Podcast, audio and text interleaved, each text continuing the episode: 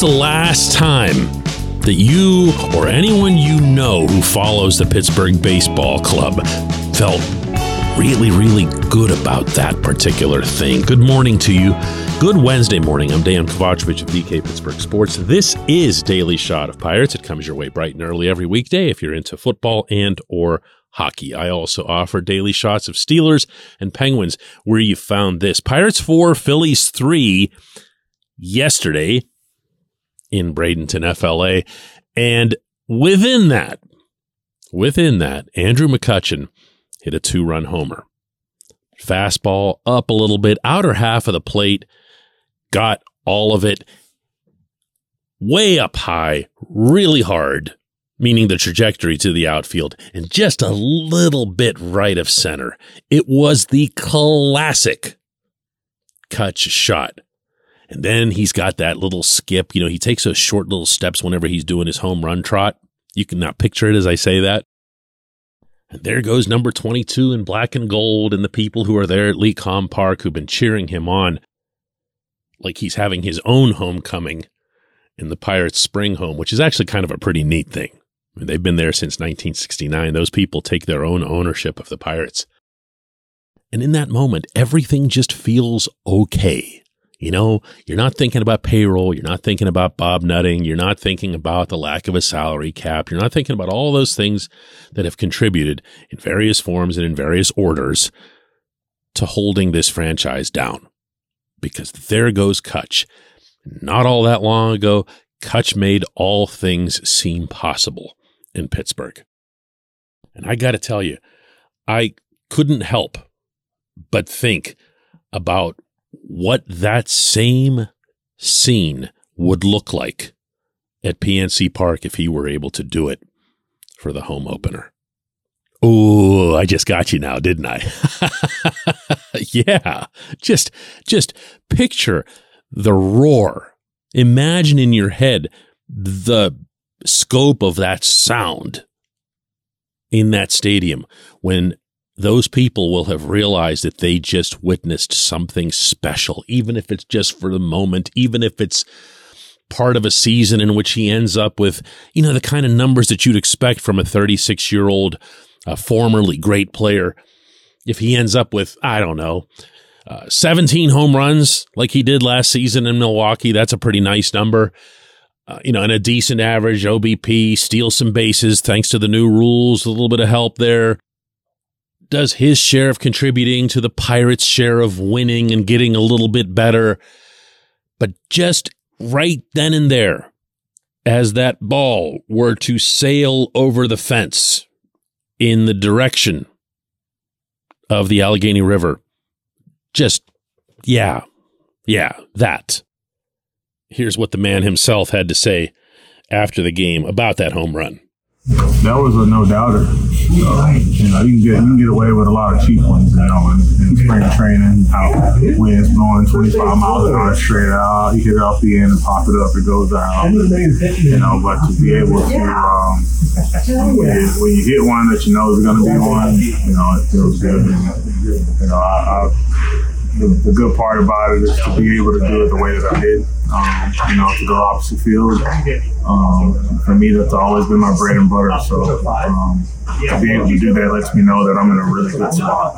Um, I felt like I, at times I could do it last year, um, but you know, this this year, you know, uh, that's something I really worked on getting back to. So it's nice to be able to do that and hit the ball the way that I did. Get the homer, of course, feels good, and yeah, uh, hopefully it's uh, just, just maintain it, keep it. Don't feel like I any more than that. He's having a nice little spring, by the way, but nothing spectacular. Six for 20 at the plate.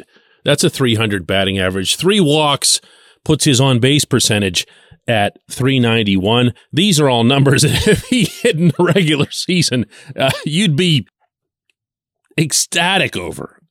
So, you know, just take it for what it is. He, he hasn't had all that much pop uh, until this home run. And I'm sure that's the reason that, as you heard there from uh, his voice, there's a little bit of an extra hop to it.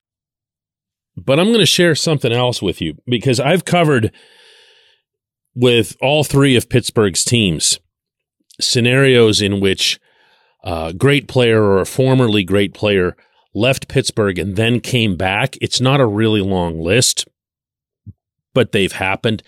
And when they do, there's something about being in front of the home crowd that expects you to excel, that allows you to do that. Maybe it's because it jogs different parts of the memory or even muscle memory where you feel like, yeah, this is how this is supposed to be. You know, whenever Cutch was coming up to bat in Philadelphia or in San Francisco or Milwaukee or whatever it was, I covered a lot of his games with those teams in those parks. Every one of his games, as a matter of fact, last season in Milwaukee against the Pirates.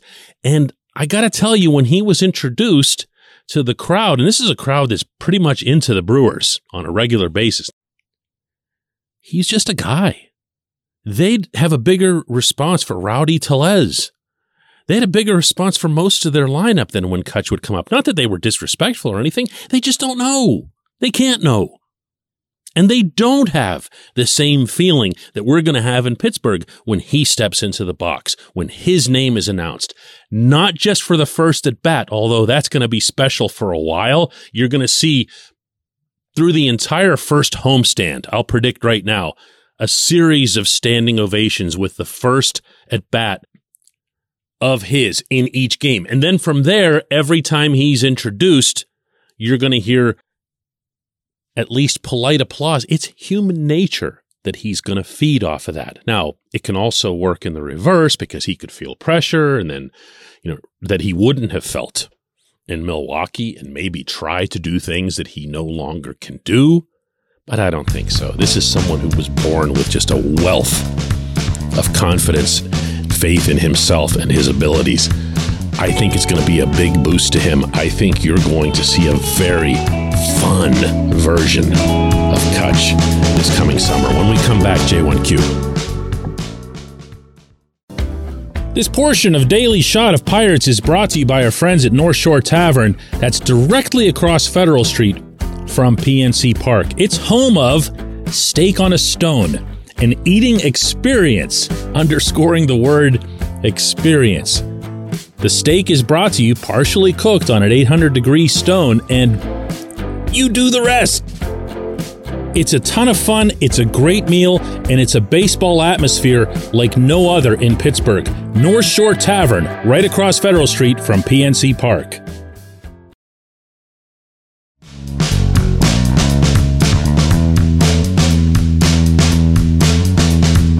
Today's J1Q is so far off the rails that I love it. Daniel asks, why is it called a clubhouse in baseball, but it's a locker room in football, basketball, and hockey? Well, take this, Daniel, from someone who runs the editorial operation at DK Pittsburgh Sports, and I'm the one who assigns whatever our style is. That's what it's known in the news business. We follow the Associated Press's style, the AP style book. And in baseball, it is still known as the clubhouse. You will hear the players and the manager and everyone else in their world refer to it only as the clubhouse.